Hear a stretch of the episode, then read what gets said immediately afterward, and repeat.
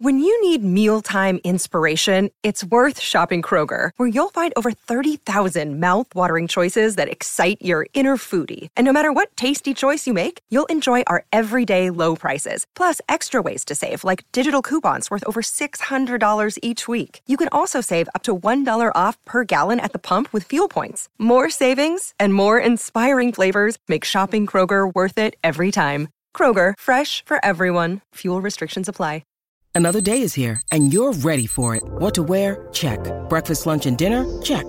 Planning for what's next and how to save for it? That's where Bank of America can help. For your financial to-dos, Bank of America has experts ready to help get you closer to your goals. Get started at one of our local financial centers or 24-7 in our mobile banking app. Find a location near you at bankofamerica.com slash talk to us. What would you like the power to do? Mobile banking requires downloading the app and is only available for select devices. Message and data rates may apply. Bank of America and a member FDIC. Welcome to another Showrunner Spotlight edition of TV's Top 5, the Hollywood Reporters TV podcast. I'm Leslie Goldberg, the West Coast TV editor, and I'm joined as usual by Dan Feinberg, THR's chief TV critic. Hi, Dan. Hi, Leslie. This is a bonus episode of our weekly podcast, and it is tied to the series everyone sniffle and feel sad, because we certainly are, finale of one of our favorite shows, Better Things. Of course, do not listen until you have watched the finale of Better Things, because, yeah, we talk a lot about the end of the show. So when you're still crying after watching the episode, this should be a thing that will make you laugh and make you cry. Series creator, star, writer, director, and exec producer Pamela Adlon makes a return appearance to the podcast. Adlon was our very last in person podcast guest back in early 2020 when her FX comedy Better Things was launching its fourth season. We are so happy to have Adlon, an Emmy winner for King of the Hill, back to discuss the series finale of Better Things, which naturally she wrote and directed. Showrunner Spotlight. Welcome back to the podcast, Pamela. Thanks so much. I know uh, it's been a long time. You know, you were our very, very last in person interview before, well, the world turned to shit. Um, and now we're doing this virtually. So thank you so much for joining us again. I'm so happy to be here with you, too. This is, it's filling me up in the best way. God, that, that last time when we had you in the office, none of us knew if we were allowed to hug. I feel like there might have been a fist bump or an bumps. elbow bump or elbow something. Bumps, yeah. It's so crazy. And and now you look like Tevye, Daniel. I mean, it's like he was all he was just a clean cut, nice Jewish boy. And now he's got like a Cat Stevens vibe happening. what can I say? In my, it, it happens to all Jewish young men that we start off as as Motel or Perchik, and then eventually Tevye happens to us all. Unavoidable. We're glad to be at least in virtual space with you. It's not the same as being in an office, but we'll make do. Yes. Yeah. This is awesome. I'm I'm in I'm in New York City. I'm overlooking Madison Square Park and uh I I feel like I'm I'm right there holding you guys' hands. Ah, I love that. Um, well, obviously, you know, if you're tuning into this episode, the, the series finale of the great Better Things on FX has just come to an end. Pamela, you know, you and FX made the decision to end the show while the fifth season was in production. Can you talk us through when you knew this was where you wanted the show to end? So I knew that this was going to be the last season before I started writing it. And that, you know, that made it um, easier in a way and also uh, more challenging. I, I guess this season was was the most challenging and at you know you could in hindsight look back and say oh cool season five put it in cruise control let's go have you know, cook a chicken, take a run through the park, and then it'll be done. But it's not that way. You have to pay attention to everything. And, and you know, certainly COVID made things just like, you know, it doesn't matter if you're intermittent fasting or not. You're eating a shit sandwich every day, and you just need to make sure that everybody is taken care of um, that you know everybody's safe and feeling good about the work because people are raw. You know, people are raw after the the time that we've just come off of that we're still very much in, whether we choose to acknowledge it or not. And um, you know, I I know some people would say to me, um, was it emotional being on on the set for the last part of the series, like shooting the end of it? And there was not a point that I was like breaking down and saying, "Oh, this is the last thing. This is the last thing." I was sh- I had to shoot all of the the LA I'm put, I'm doing air quotes with my fingers for all you folks at home, which means everybody.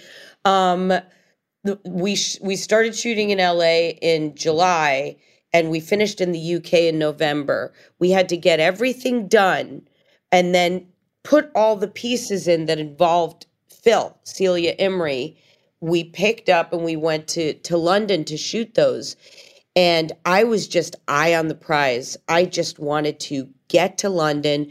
I was like, I was Schwarzenegger in Total Recall. I was like, get your ass to Mars. Get your ass to Mars.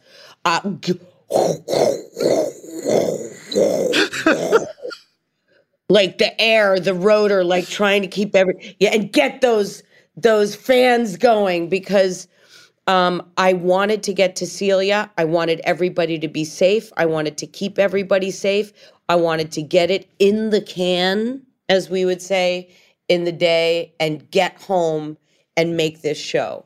So, I mean, there was one point that we were on the set, the the beautiful house that um, we built for from season three through five, and I looked around and I was like, "Wow, this is it. This is it for this set." Which was based off of a real house that uh, lives in Altadena. And that real house in Altadena was based off of another real house that lives in Los Feliz.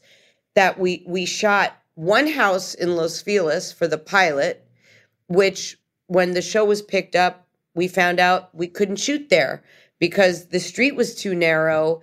And so we tried to find a house that looked like that house. So Fun fact if you watch the first episode of season one of Better Things, that is an entirely different house to the second episode.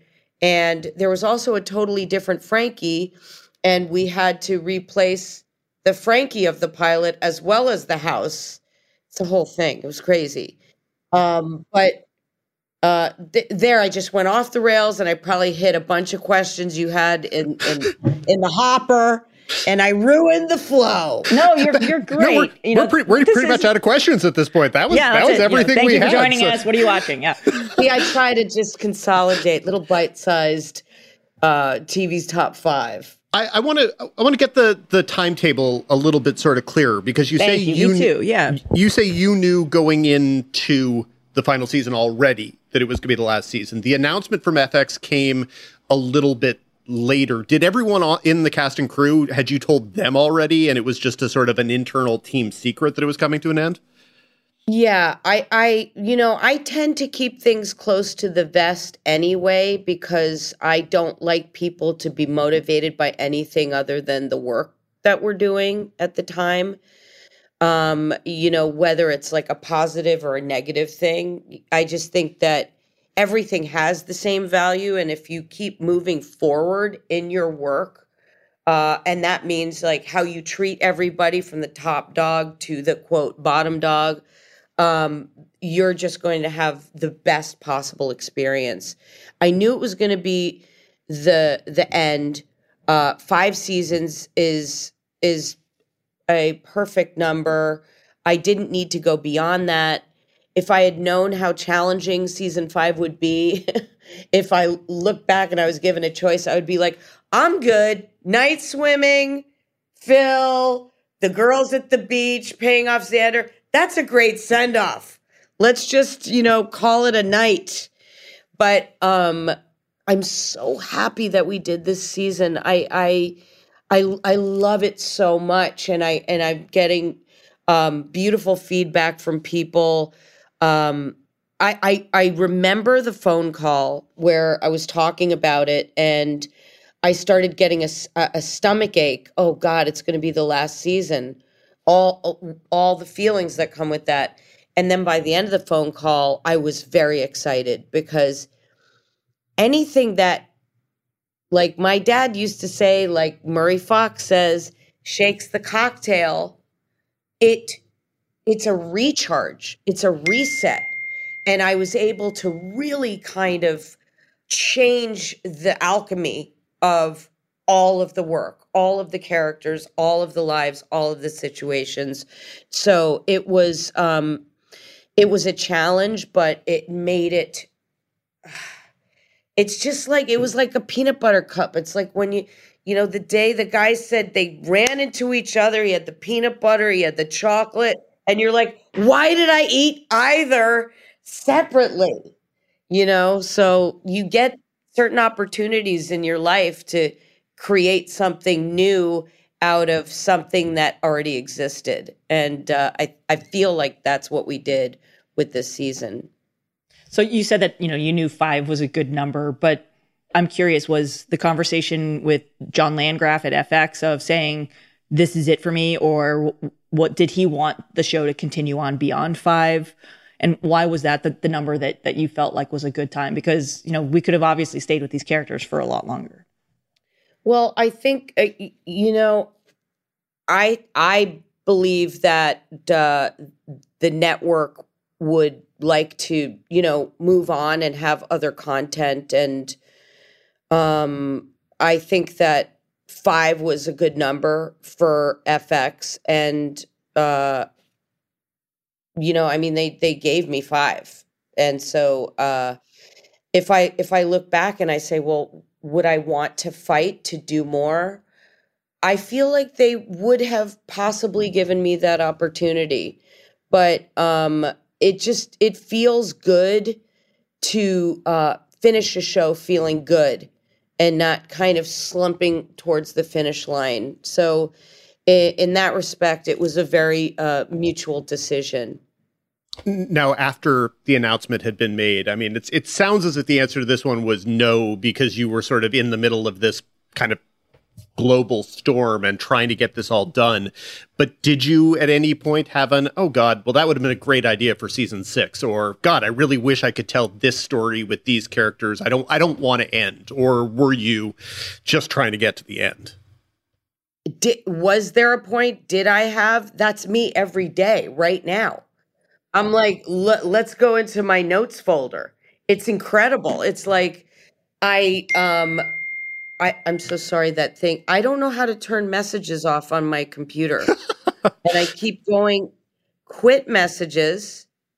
If it dings, I apologize. I don't I don't know how to I think you can mute it, right? Yeah, this is the kind of thing that Matt would know. Otherwise, Matt's yeah. just going to have to go through and remove every ding. And okay, that'd be great. Thanks, Matt. um, wait, what were we? Oh yeah, I'm I'm right now. I have a million ideas. There were like four things in particular that happened yesterday that were better things gold every every single day. And so for me, it just it goes in my coffer for things that I'm writing now that aren't better things, for things that I'm going to be directing that aren't better things. This is all part of uh, you know, the way I see the world, my my brand, as they would say. And I, I guess a part of me is is just it's just open. It's just a receptacle for for that. And when people see me, um, I don't know if they think I'm a I'm a priest or a rabbi or something, but you know, they just feel open to me and uh, just know that uh, I I will use your story or your horrible thing that you're doing at me or at the person who's in the pharmacy right now. That's going into something somewhere. I will be homaging you. I will be exalting you, or I will be teaching you a lesson. At a certain point. So you're saying that while there might be attorney client privilege, there's no such thing as random stranger Pamela privilege? No. And and you know what's funny is is so many people are like, "Oh my god, what am I going to be in your show? Am I going to be like the the bad lady who who who passed you a bad check or something like that when they find out like what I do?" I don't know. I think um I read that Nora Ephron at a certain point would be like, if she went to like a dinner party, you guys probably know this better than I do, that people would be like, uh oh, nobody say your thing around Nora right now. So I, I, did want to talk about one specific thing that was in in the press release, and then we'll kind of move on to a little bit about uh, the actual episode. But you know, the release announcing the, that the, this was indeed the final season said there was a quote from you in which you said that that was a wrap on Sam Fox for now. Have you already begun to imagine when and under which circumstances you would want to return to to better things? Well, I just think it's so interesting because you know one of one of the things I wanted to keep the story going as if the stories will keep going. So I don't even consider it being the the the end for better things which is kind of the way i live my life you know? People are like aren't you sad? Aren't you in mourning? Like i i've felt like people really want me to be sad and like have this moment uh, like that. The truth is this has been 7 years of my life. You know when i started this show my life looked very different when i started this show all of my kids lived at home um, there's just been many scorched earth moments, as you guys know, throughout the years. Um, I've lost many people. Um, I've had to make adjustments in terms of, um, you know, pivots and major life changes. Uh, two of my daughters moved out. Um, you know, one of my daughters started college, then she's not in college. All there's been many graduations as i would say and uh big life movements. I lost uh, you know my mother lost her brother um and his wife and they that's who white rock was based on. And you know just kind of just these huge moments. And that's what comes with life and so i i i wanted to put kind of lay eggs for the future in this show. Like I know it's funny because I always put like a lot of like Easter eggs in the show, but um, you know, Sam creeping on this blue house throughout the season. And then you see the payoff in the end with this wonderful cameo by John Ortiz.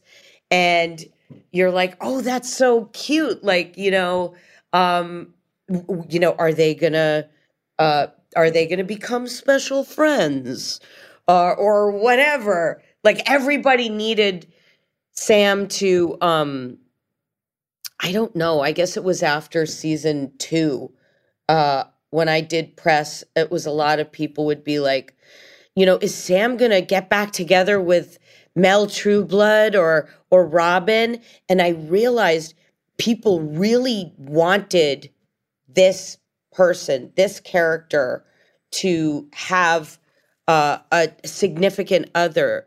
And what is it about uh, a single woman that makes people feel so um, of like afraid or it's like a little um, landmine? Matt, Matt, get the beep. Matt, get the fucking. beep. Oh my god. Matt, leave Matt, us in. Leave us. Matt, leave we, us all in. Matt, do we want to pause this Matt. for two seconds just to find out if there's any way we can figure out how what to? What uh, the fuck? Okay, please don't text yet. They things are in the show. Oh, I didn't even write it in the thing. Stop texting. I will fall. we should. This this literally feels like a scene from the show, so I will leave it in. okay, I just cannot with the bing. I don't know what the fuck I was saying, man. you were talking about, you know, how when you were doing interviews after season two, people were asking you about, you know, the, Yeah, the, the character's want me to love life. Everyone wants, to, you know, and like, what is it about having a character just be a proud single woman? Yeah. So this is what struck me when I was promoting season three. And I was like, oh, this is the thing. This is the Auntie Brenda. Where are we going to stick her at the table at the wedding thing? Are we going to invite Auntie Brenda to the Thanksgiving? Like, ugh, you know, what are we going to do?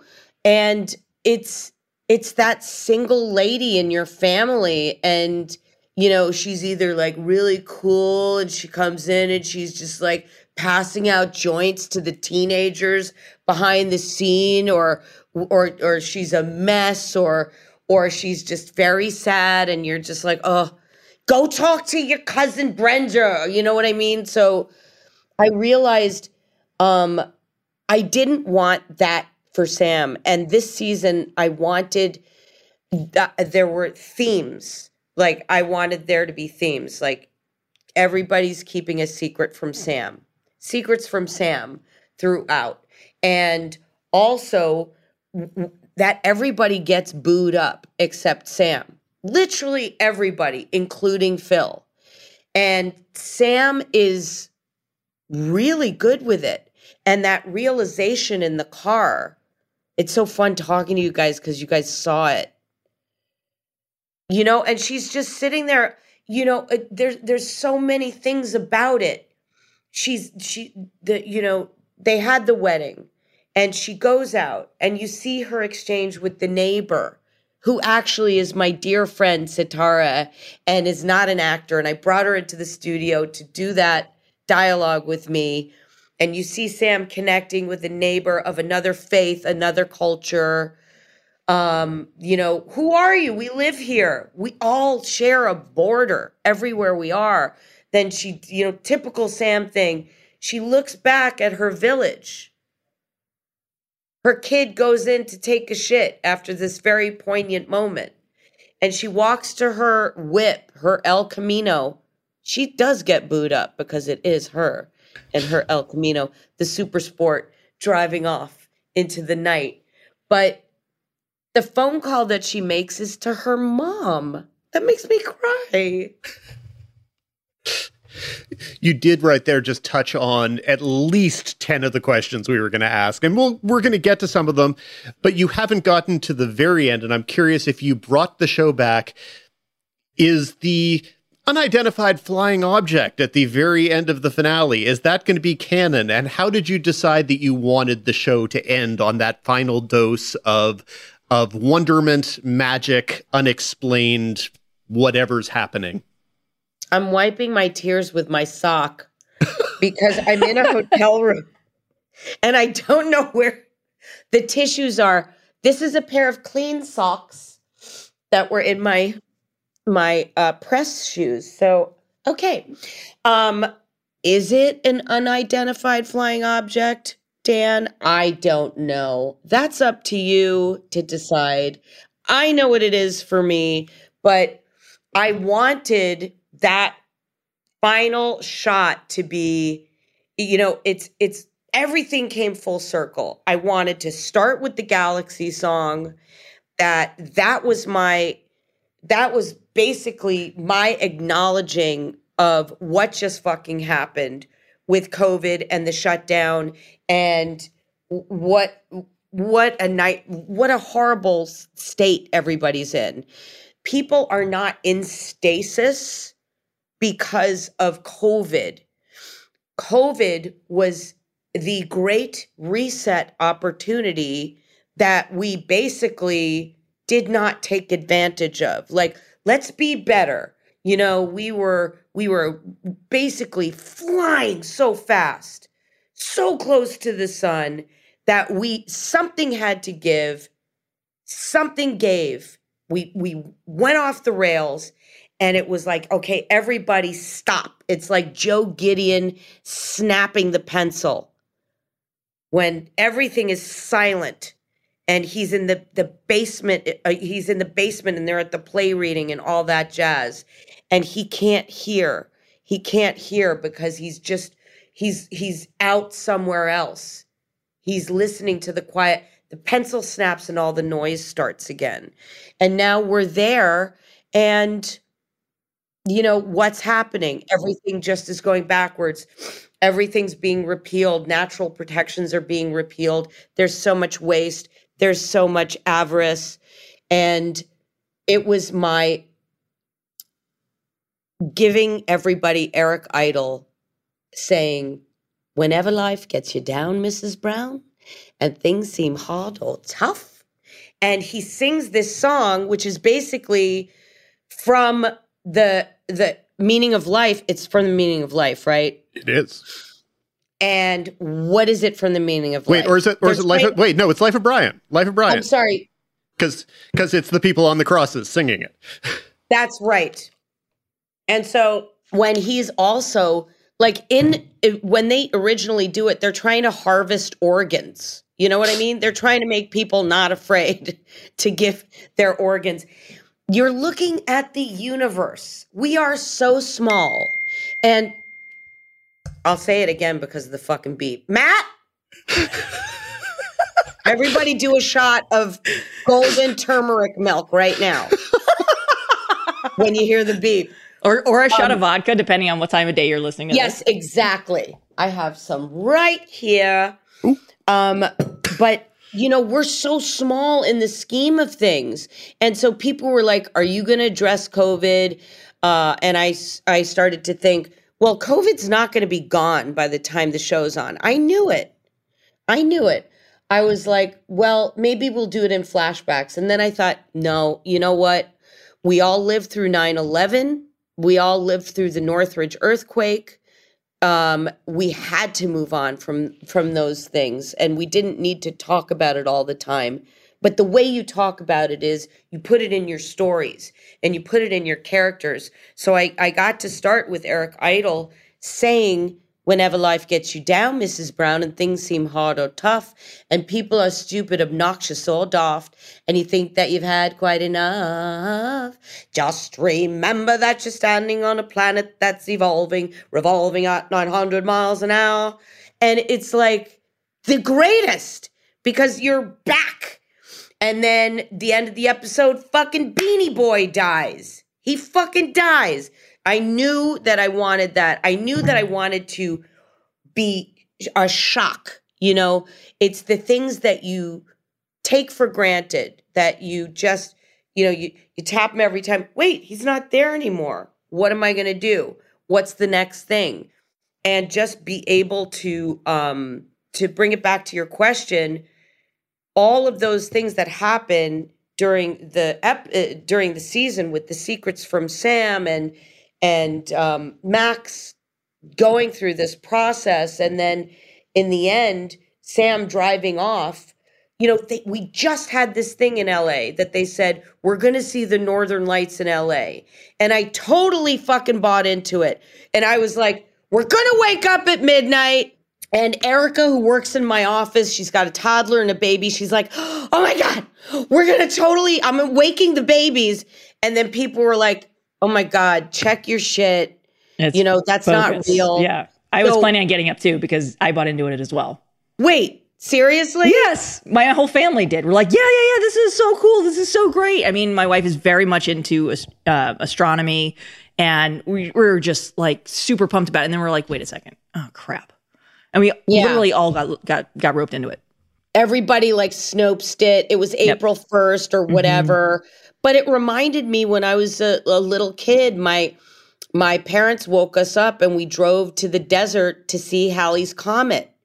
You know, and you you do those things when when those big moments are happening. And so that last shot was a really particular thing and I wanted to sh- I wanted to show like the solar flares getting the Art Bell audio. I mean, in and of itself, I can't even begin to tell you what that was like. But, you know, listening to Art Bell in my 20s was huge for me.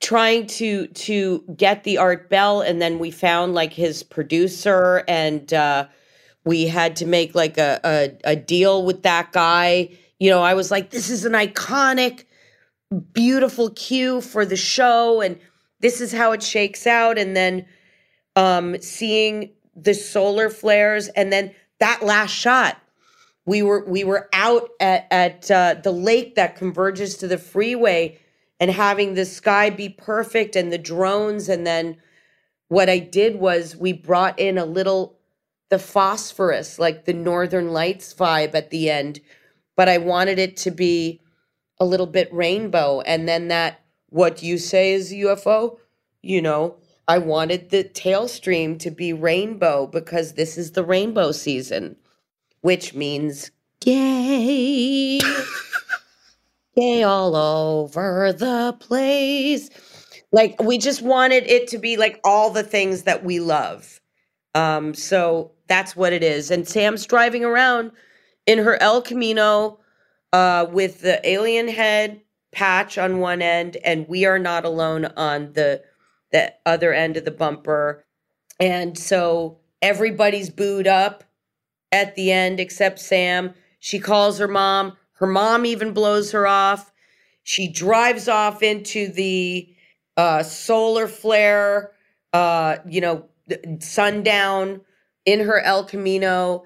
There's something in the sky. She's got We Are Not Alone on her bumper. It's a metaphor for Sam because she loves where she is. She loves her friends, her village, her family. Sam is not alone, even though she's alone. It doesn't matter. She's good. We're all good. If you if you find your people, if you find your community. In episode 507, when Sam's with Jay, the young boy, and she says, I want to go to your gay party. And he says, I wish it's my sister Hong's sweet 16. And um, Jason can't, he doesn't exist in that world. And Sam realizes this kid, this beautiful young Vietnamese person, is not allowed to be himself in front of his family and he says to her, which is one of my favorite things that we have in the show look, the truth of the matter is, I'm not in the closet. My parents are in the closet. They're in the closet for being the parents of a young heterosexual boy. And well, no. And it's, I hope that people see this. And I hope that the people who are stuck in their ways see it. And I hope that the kids see it and they know that they just have to get above it because other people just won't. And it's ridiculous that we're still talking about um, shame in gayness and shame in abortion.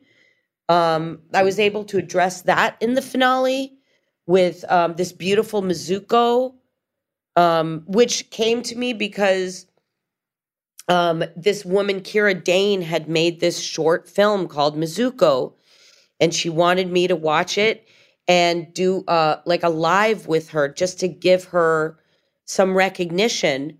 I already had the max abortion storyline in the show this season.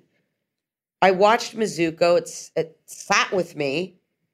And then I went to my writer's room two days later and I said, We're going to put this in the show. This is going to go in the movie.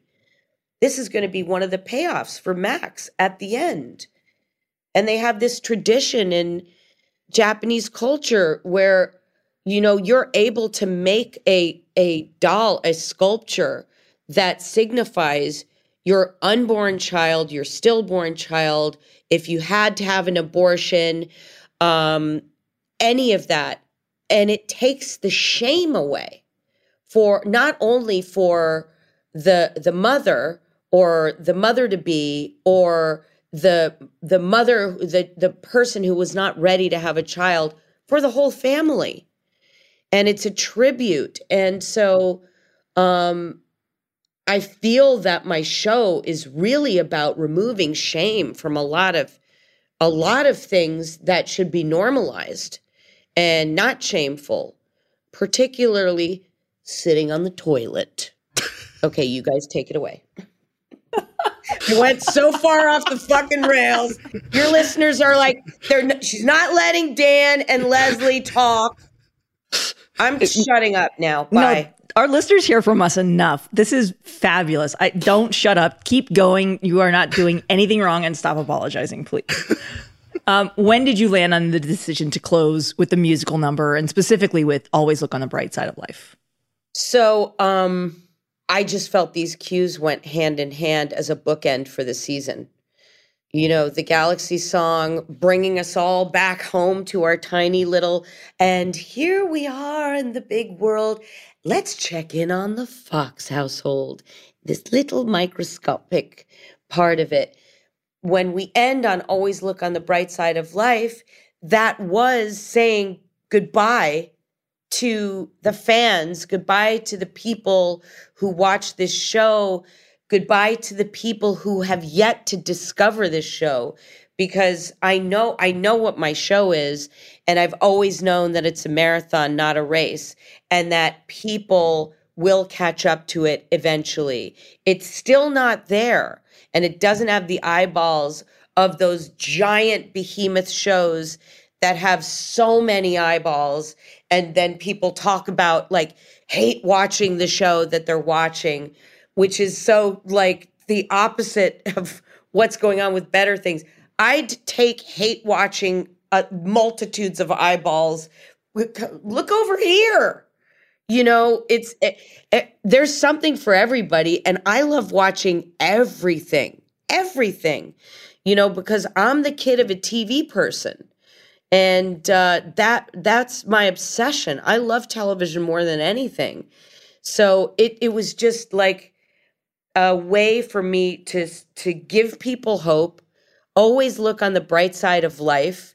I mean, you know, the the show has we high we showcase entitlement this season and that awesome scene with Lennon Parham when I go to see my doctor and you know I just had to showcase the fact that you know there there is always some kind of power bitch sitting in front of your doctor's office who has all the you're going to see somebody about your most vulnerable thing your body your tits your brain your eyes your heart your your ass your pussy your feet your armpits it doesn't matter your skin there's always some lady in the front who makes you feel like, I don't really think I have a pain in my head. I think I could go. I felt better before I got here. I call her the conceptionist instead of the receptionist. And so basically, that happened to me. And the woman at the front made me cry, actually cry. And so I went back to my writer's room and I was like, let me talk about something in particular. And it was so fun to do that scene because, well, that's entitlement, you know, that and Lennon Parham is a genius in that scene, the way she's fluttering her eyes and everything. And then at the end of that episode, Sam goes back to the Mattachine steps and she's sitting with this man who is crying. He's sad. And Sam doesn't know what to do because he's visibly crying. So she just does the only thing a human being could or should do, she stops. And she sits next to him and she has a conversation with him. And at the end, she just says, you know, some stuff, this same shit Frankie said to her at the beginning of the episode. Mom, did you know these steps were like a, the stone wall of LA and it's like a monument? And Sam's like, I don't care. She doesn't care. She's out of breath, whatever. And then she pulls it out of her ass, the same thing that her kid said at the beginning. And she starts telling the guy, you know, but people use this as exercise. They don't really want to know about the history. And he turns to Sam and he goes, I don't care. And Sam's like, yeah. And he just kind of, you know, quietly wipes away his tears. And then you hear, Excuse me, can you move to the side? and the entitlement goes right past them and they laugh and they laugh about it and sam says as the beautiful music cue comes up She says they just laugh hysterically, and this inconsolable man is is laughing. And Sam says, "See, sometimes life's funny even when it's sad." And that's the final moment. And it's like, oh, shit is dark right now." And shit can keep getting dark, but find your community and find your people and find the people you can laugh with because you can still care and you can still, you know, plant your feet somewhere and try to make things better. But you got to be able to laugh still because otherwise we don't want to know what the world would be like. oh my god. My my my daughter's gunkle Josh who lives in New York just I told him we're going to see American Buffalo on Thursday night. And that was his text saying, I'm so excited, Queen. Excellent. Now, obviously, for for people keeping track at home, uh, that is indeed Galaxy Song, Meaning of Life. Uh, always look on the bright side of life. Life of Brian. Just if anyone was was being confused by that. Um, now, one of the things I liked best about the musical number was all of the people coming back from earlier in the season, whether it's, uh, you know, obviously Marty Krofft or Ron Cephas Jones or, uh, or Danny Trejo. And obviously, you must have shot those when you were shooting them the first time around. What were you coaching people on for those little snippets? What did you tell people you wanted, and who immediately knew the song? Who was clueless? I want to know how those little snippets were shot. Oh my God. It was so Oh God, it was so hard. It was like, okay, in the first place,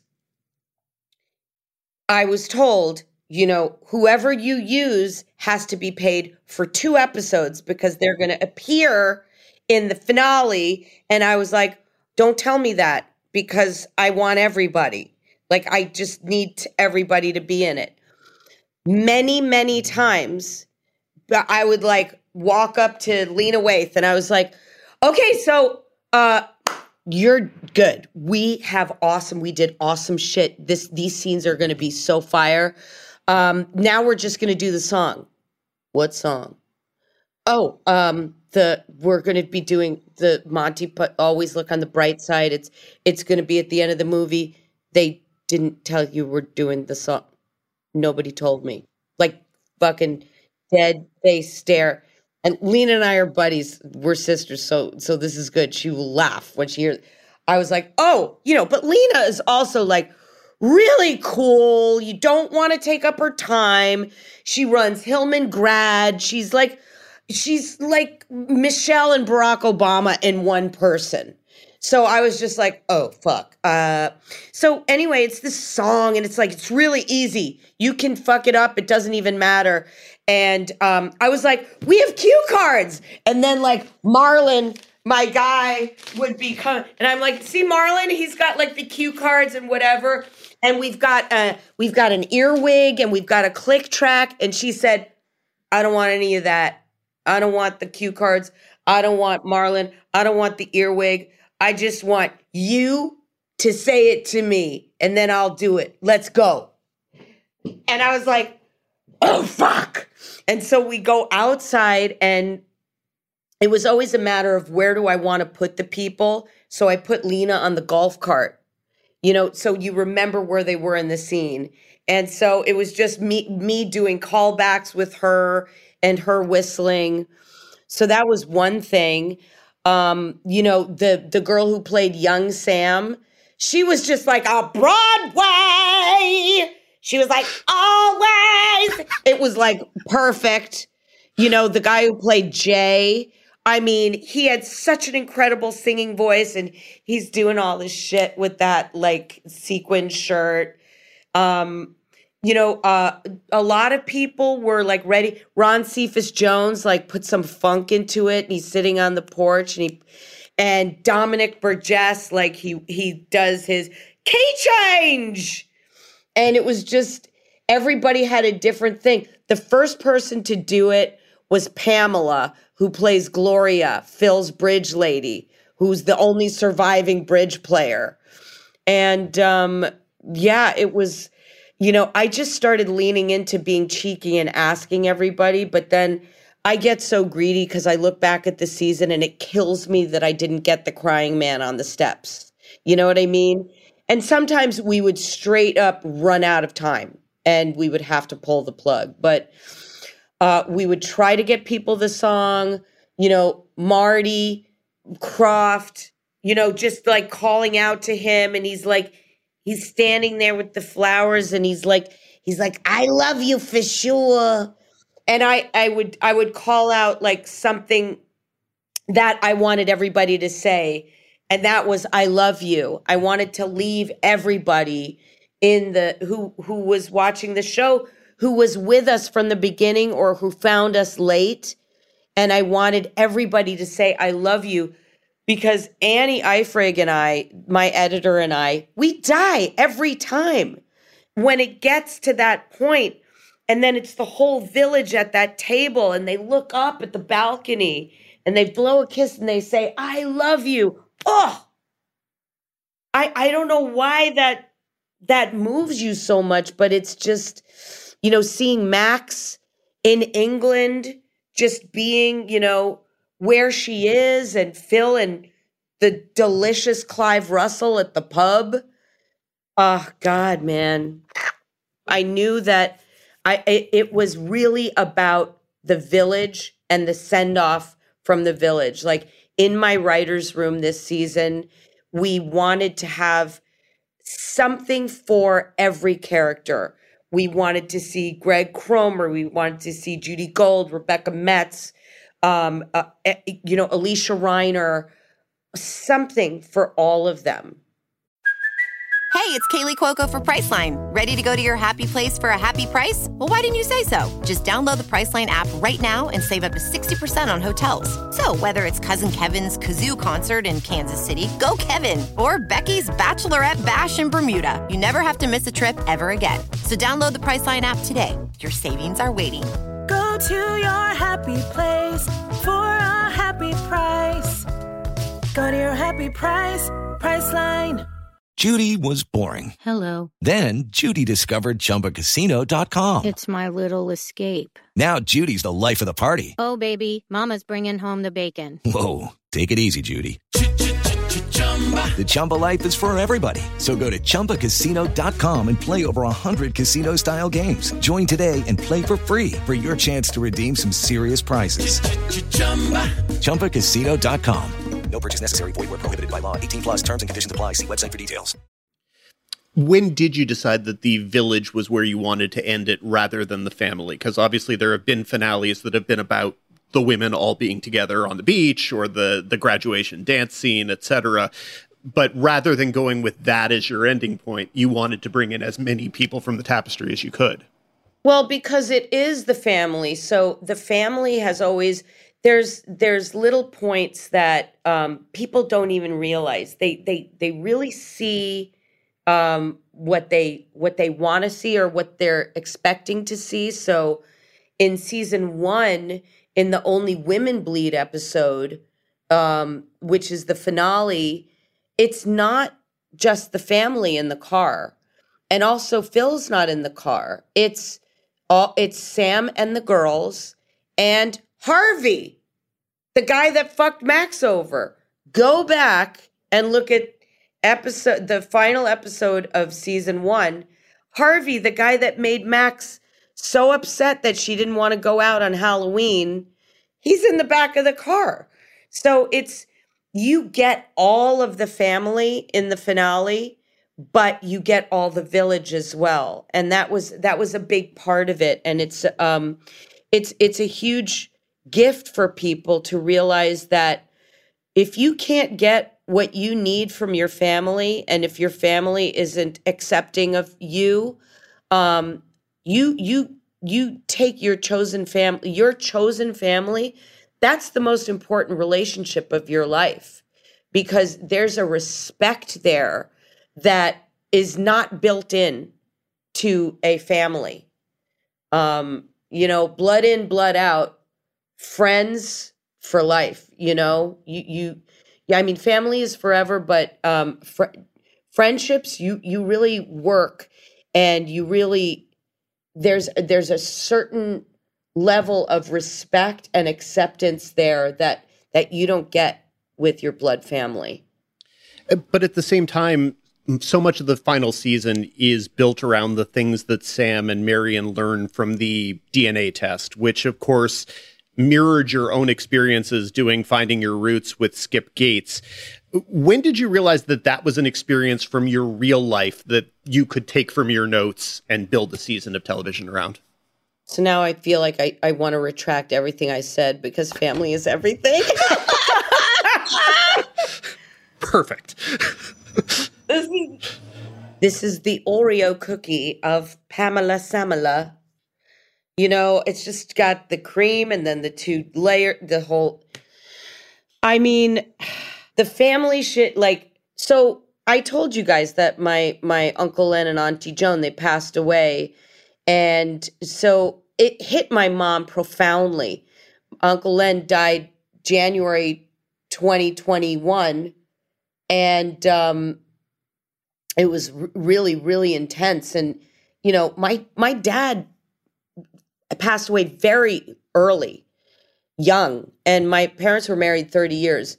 It did not hit my mother the way when she lost her brother you know? That so that is a profound thing. Finding out about our roots like doing this this finding your roots with skip gates was incredible for me because as he said in the show it took over 5 years to crack my DNA code and I you know thought we were from Russia. And then my brother said Poland. And then Skip said Ukraine. And I was like what? Like we didn't even know from Ukraine. And then all of a sudden Ukraine. You know I mean it this this whole thing was was like there were so many portals in the show this season. And um i knew that uh, i went into the room and i told them about my experience uh finding this out and phil is doing this examination and i thought you know the things i really wanted in episode one was phil dehoarding shocking because it's the opposite of where we started beanie boy breaking Max doing a pregnancy test, or what is she doing? We don't really know. She's sitting there on the toilet with a stick. There's boxes in the background. Her roommate is packing. Like there's all these things that you got to look for, you know? And so it it just perfectly blended in with the journey that they were going to take which led us eventually to England and um finding out about your roots and how that makes you feel and you know when i told my kids um that i remember that they were like uh, they were changed and they were like this makes me feel different and there's a certain respect that you have for where you came from it really changes you learning your origins. And, you know, I have a lot of adopted friends, and Sally Sue Lander, who's one of my first ADs, is adopted. And she's always like comes over and she's like, sorry, adopted. I just want to be involved over here, you know, because that's part of the landscape of who she is. But you still have people when you're adopted. You know, you still have people if you come from a test tube or you, you know, however you were built uh it it's it's it's very um humbling to to find out where you came from Did you try to get Meryl Streep for the final season? i mean i don't even know like i don't even know how to like sta- like do i call my agent and say can you guys hook me up with meryl streep and shit because we're cousins if you didn't know like i wouldn't even know where to begin For for those who don't know, that was the that was the twist of uh, Pamela's uh, Finding Your Roots episode was that she is DNA cousins with Meryl Streep. Um, Yeah, that wasn't only the twist. It's just that there were secrets on both sides of my family. And my episode was called Things We Don't Discuss. Why? Well, continuing with that, we've talked multiple times over the years about how the show gives this impression of being so very autobiographical, but you've never wanted to put it out there as being autobiographical. But when you bring something that was such a personal experience for you into the final season, does everything around it inherently become more personal and more inwardly pulled? It's things that resonate so that definitely is autobiographical and it was just wonderful kind of uh like an inside baseball way my brain works when I get information and how I can implement it into the show. Um it's it's something that I've had to battle um saying it's so autobiographical because that doesn't give you the freedom to live your life and say um uh you know oh wow i'm going to do this thing but everybody thinks that you know i did it in real life because it's in the show. So um it's just one of those things also that happened because i was doing a show that was my story. And you know i have three daughters, the English mom next door. And then people, you know, my kids started growing up and then it became kind of a, a sore spot, you know, and I didn't, I never wanted my kids to, to think that I was co-opting their lives. And uh, I wanted them to be really proud of the stories we were telling and that they were a part of it. And if you guys remember season one, at the top and tail of the season, I I hand wrote dedicated to my daughters, and um, it was making the show was a big sacrifice in terms of learning curve and spending time away when I was in production and um, being a single mom. It, you know, being a parent is a sacrifice in and of itself, whether you have a partner or not. But being a single mom to three girls was a uh, profoundly changed my life. And i'm still learning things to this day and my kids are grown. Um, my own one of my dearest friends said to me not three years ago i was talking about my daughters she said you don't have a sister. Because i was like i don't understand how these people work but but she, and she just went you shouldn't. You don't have a sister. You don't know from this.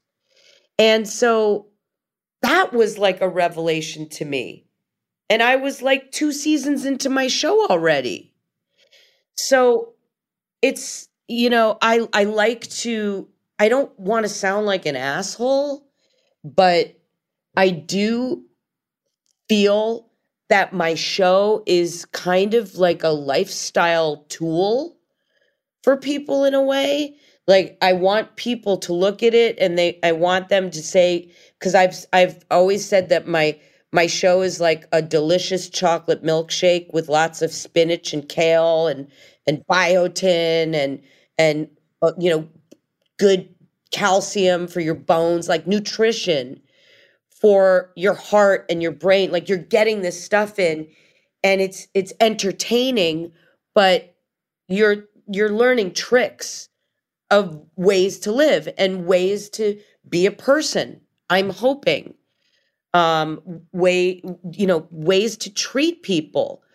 You, you know one of the notes i got from my network for the first two seasons i stopped getting because they said we're not giving you this note anymore. We know how you you make your show. And you know it's the way that um, sam engages with strangers and outside people. And these conversations uh, are something that was uh, you know very profound to me not story driven per se unless you really pay attention and then you see these little vignettes moments um, those those are you know that's what's been the greatest joy is is cooking when i'm cooking in the show um showing people that, yeah, this lady has three kids. She's got her kooky mom next door. She's finding time to cook and make food. It's simple and it's less wasteful. It tastes better. It makes your house smell good. It changes everything. Or cooking for other people, or me ripping the, the art off my walls and throwing it on the walls of the set.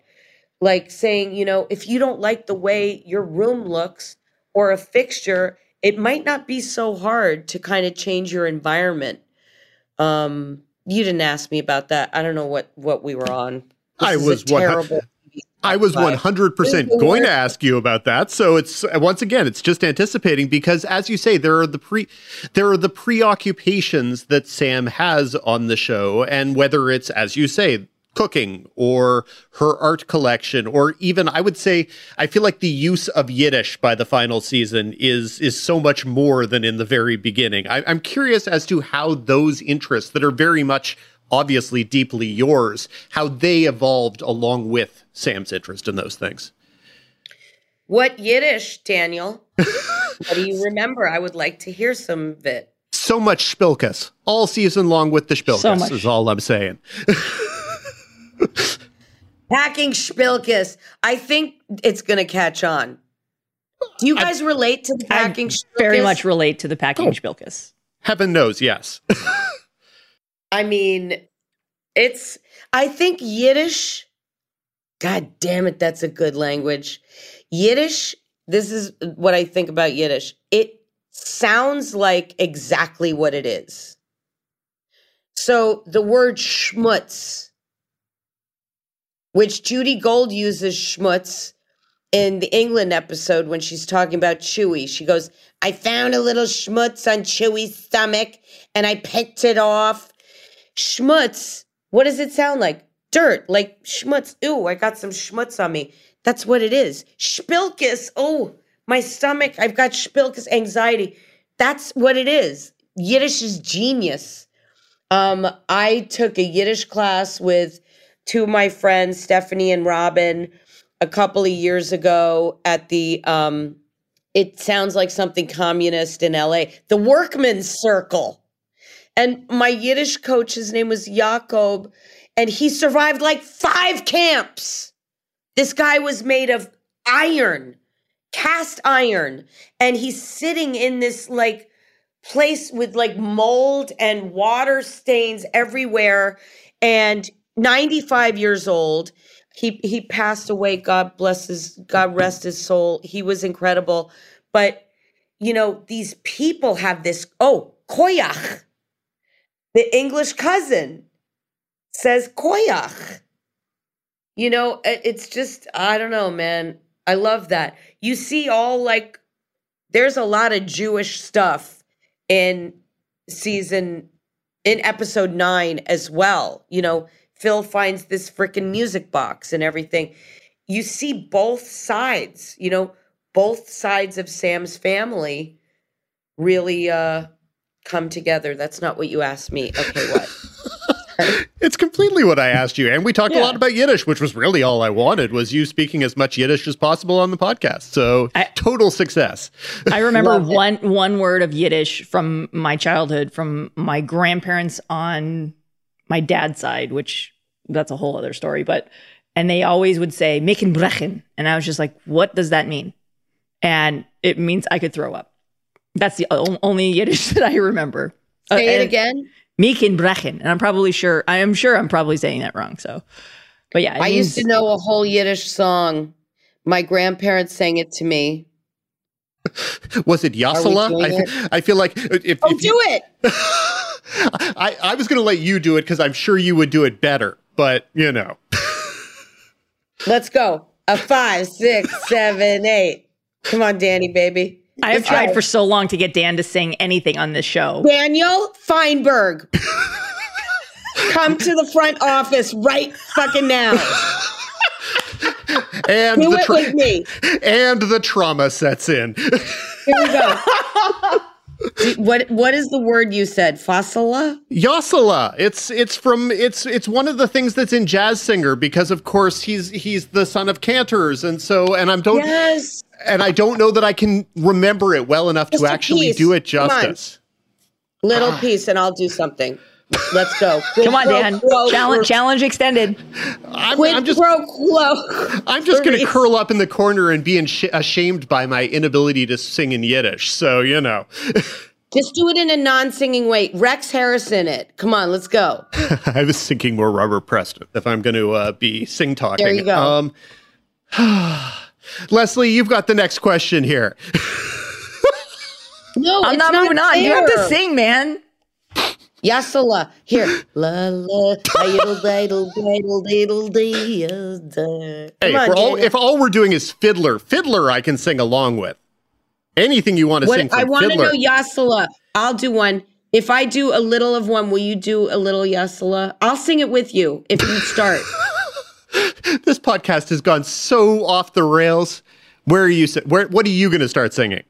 I was gonna sing Pachi Pachi Kechola, Zadie's machen Shechola, Bobby's machen Zechola, and a boys in kitchen and a Bechola.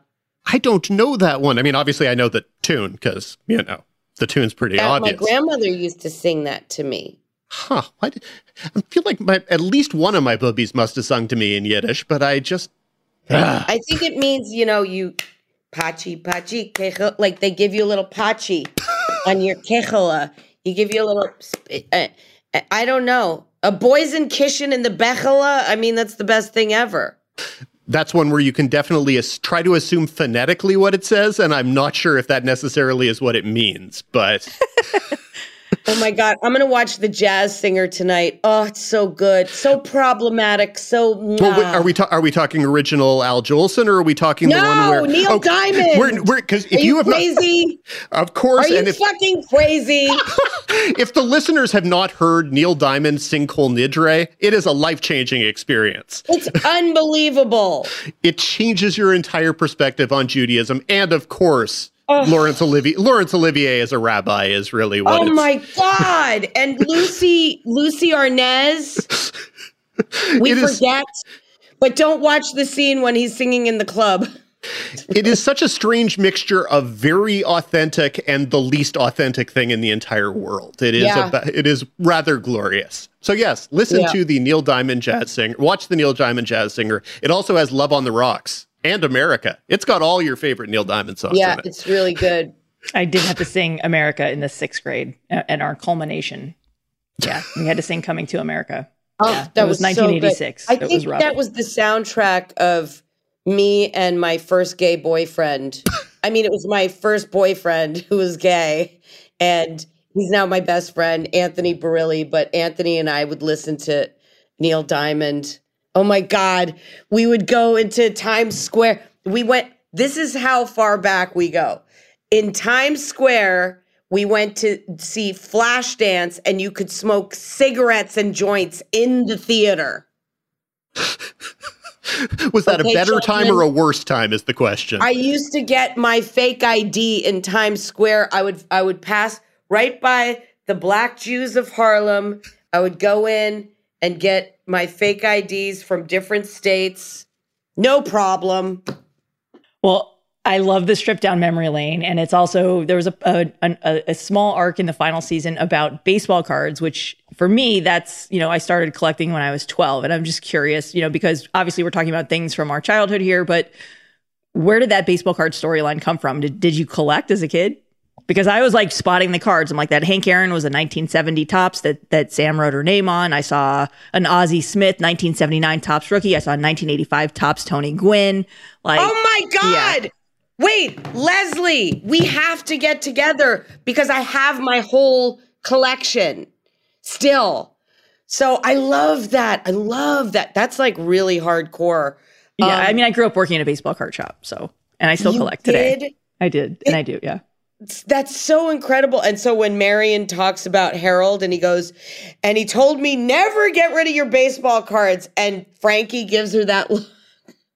yep. I literally You know, just sold a bunch of stuff from my garage like three years ago that I really wish I shouldn't, uh, that I didn't have, that I shouldn't have. Did you make money? I mean, I got like 300 bucks at a garage sale for it, but now knowing what the what's happened with the industry, it's probably there was probably about $10,000 worth of stuff there. Oh my God. Lesley. I know, never sell your baseball cards unless they're to me. Jesus. And it's like So- so is that personal for what? you? To what end? Like you got a shoebox of extra space, which is now full again. No, I mean it was more like, you know, 6 or 12 Oh. giant Oh. boxes of stuff from when I was a baseball when I used to work baseball card shows as a kid. Yeah, I mean, I it's one of those things that w- it was during the early into the lockdown and we had I had a whole bunch of people living in my house. I was cooking 3 meals a day. Um I was so grateful that we had a backyard and that, you know, we could spread out, but um you know at one point one of my daughter's boyfriends had moved in his gaming system with these giant speakers sitting around her beautiful delicate vanity he's murdering people in the house and i was just like i don't like the murder i don't you know but i was still like cooking for everybody and whatever so i went into my office at my house and I looked at all of the stuff that was in there and I was like, there's too much stuff. Those are my baseball cards. I'm going to take them out. And it was occupational therapy for me. I just pulled them out of the box and I laid it out just like I did in the show. And I became obsessed. And there was like about two weeks that I stood over my dining table, breaking them down position, team, year, um you know like the rookie cards and then like all of the like the year the yearly cards where they had like the full teams and then you know my heart sinking every time it said Pam Segall 1972 written in my handwriting and I'm like you idiot and so just you know that that kind of thing but it was no, my daughters are texting. Mm. I've looked everywhere. Mm. Don't know what they're looking for. Um, but it's just one of those things that was. Uh, they said they didn't know where to find it either. I'll just read you guys the texts that are coming Perfect. through. Um, it was so satisfying and it was such good OT for me because I was really, really um kind of going out of my mind, not yet writing the show. You know, it was not the time yet. It, we weren't staffed up, or so it was uh, very, very soothing for me. that's also a big reason why I got back into it during the early part of the lockdown. So yeah, very, yeah, very we good. all took our stuff out. Yeah, Mine, mine are still in cardboard boxes in the garage somewhere. So that is that is all I know, and I'm sure they're worth billions. So I don't want to go look because then it becomes, you know, I can believe that everything valuable is there, as opposed to if I actually looked and discovered can it was not. Can you not. not call me or text me right this second because I'm doing a Zoom uh, and it's live and the phone keeps ringing. I will call you as soon as I'm done with this. Thank you. I feel like now you're. oh, please have them wait. Thank you. Okay, that's literally they were they've been calling me because the glam team is here to get me ready for Trevor Noah. well, we should it's probably a good cue for us to kind of start wrapping things up here. I'm sorry. Well, we- Don't hey, be. We, Don't we're- be. we, we don't want to keep you away from Trevor Noah. I mean, we, we can't compete. We know we know what we we know our value, but we know we're not Trevor Noah. So you know. No, but you guys are my people. I mean, you guys. I we'll find out if Trevor Noah is my people tonight. If he knows the show, then it's all candy. Well, as as we're sort of going in the direction of the end, I want to mention that I rewatched the pilot before rewatching the finale ahead of this. And the first thing that obviously strikes anyone when you watch it is the, the girls are so are, are so little. They're, they're, they you know, you never could have known at that moment how they would have grown up and how much drama and storytelling you were going to be able to put on them.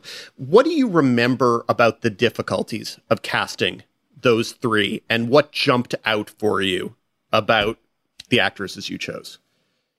I I wanted them to feel like family and um you know I really wanted Frankie to live on the edge the like to be like me like when I was a kid.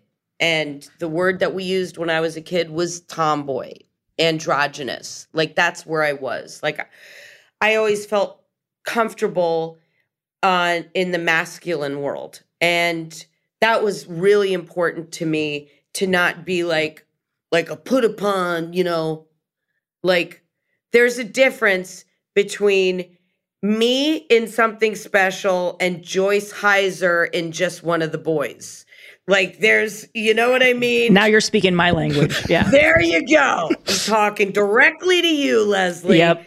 Because that there there was a line like Willie Millie, the original name of something special, she wanted to be a boy. Really, you know, that was it she didn't want to, you know, I, I don't know. It's just anyway, no, no, no slam, no disrespect, just a whole different vibe. And um, uh, so finding somebody who could play Frankie, keep her in that fluid space uh, was really, really important because that's what all my kids are, and that's where they all live and feel comfortable. Um, uh, Mikey just she just looks like she came out of my vagina. She looks like my people. Like she looks like all of she's got the epicanthic fold that we all do. Like she's just looks like our people. And um Olivia, she was just I, I mean, it was like casting a 90 year old man to play my eight year old daughter.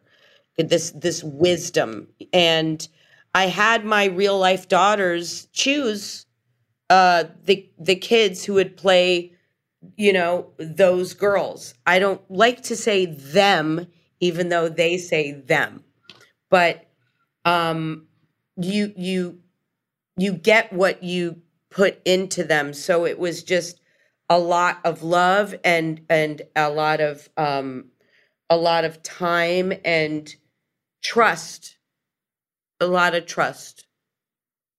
Well, we do have to to sadly wrap up this conversation, but you know, obviously, congratulations on a brilliant run of better things. But uh, looking Thank ahead, you.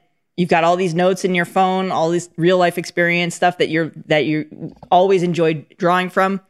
What's next? I had heard rumblings maybe a year ago that there was maybe a vampire show you were pitching or something like that. Really? Maybe that's bad info. I don't know. You tell me. I might be doing that. I don't know. Um sounds good. I might want to do something like that. I have a bunch of stuff in development. I have animated shows. I have my my own podcast now, uh, which uh, Better Things with Pamela Adlon. I'm doing companions to each episode, and then I'm continuing it afterwards. I'm, you know, I, I've always wanted a talk show, so this is my way of doing it. I'm going to be the next Huell Howser. That's what I want. I want to just. Huell Howser is my goals right there. And, uh, you know, I have my job fairs that I'm continuing, which is I want to, uh, I've done these already, but it's expanding the jobs that are in the industry and showing people what they are.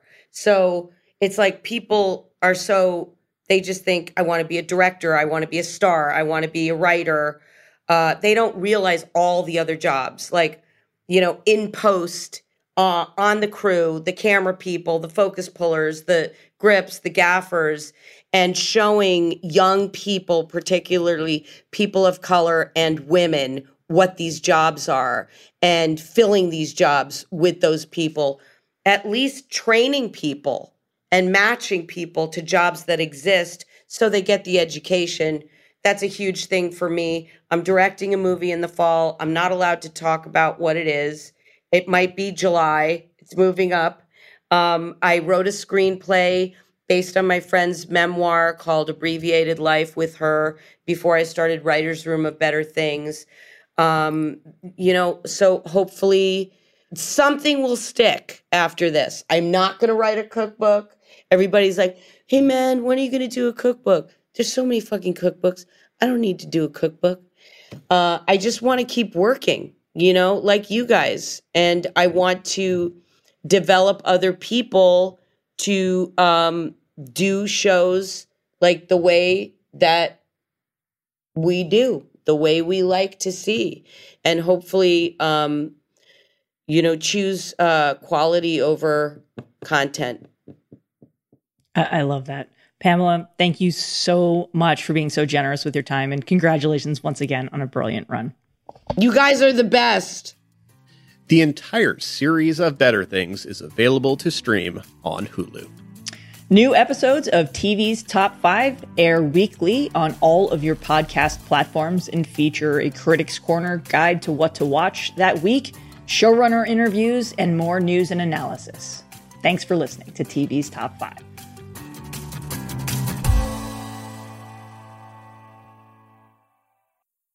It's time for today's Lucky Land horoscope with Victoria Cash. Life's gotten mundane, so shake up the daily routine and be adventurous with a trip to Lucky Land. You know what they say your chance to win starts with a spin.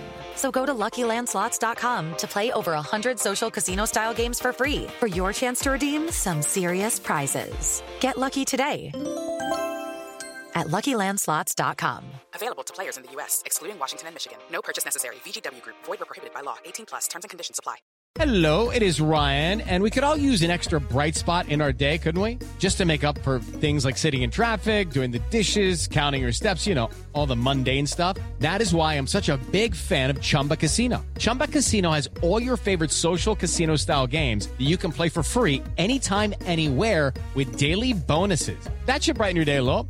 Actually, a lot. So sign up now at chumbacasino.com. That's chumbacasino.com. No purchase necessary. Group. Void were prohibited by law. See terms and conditions. 18 plus.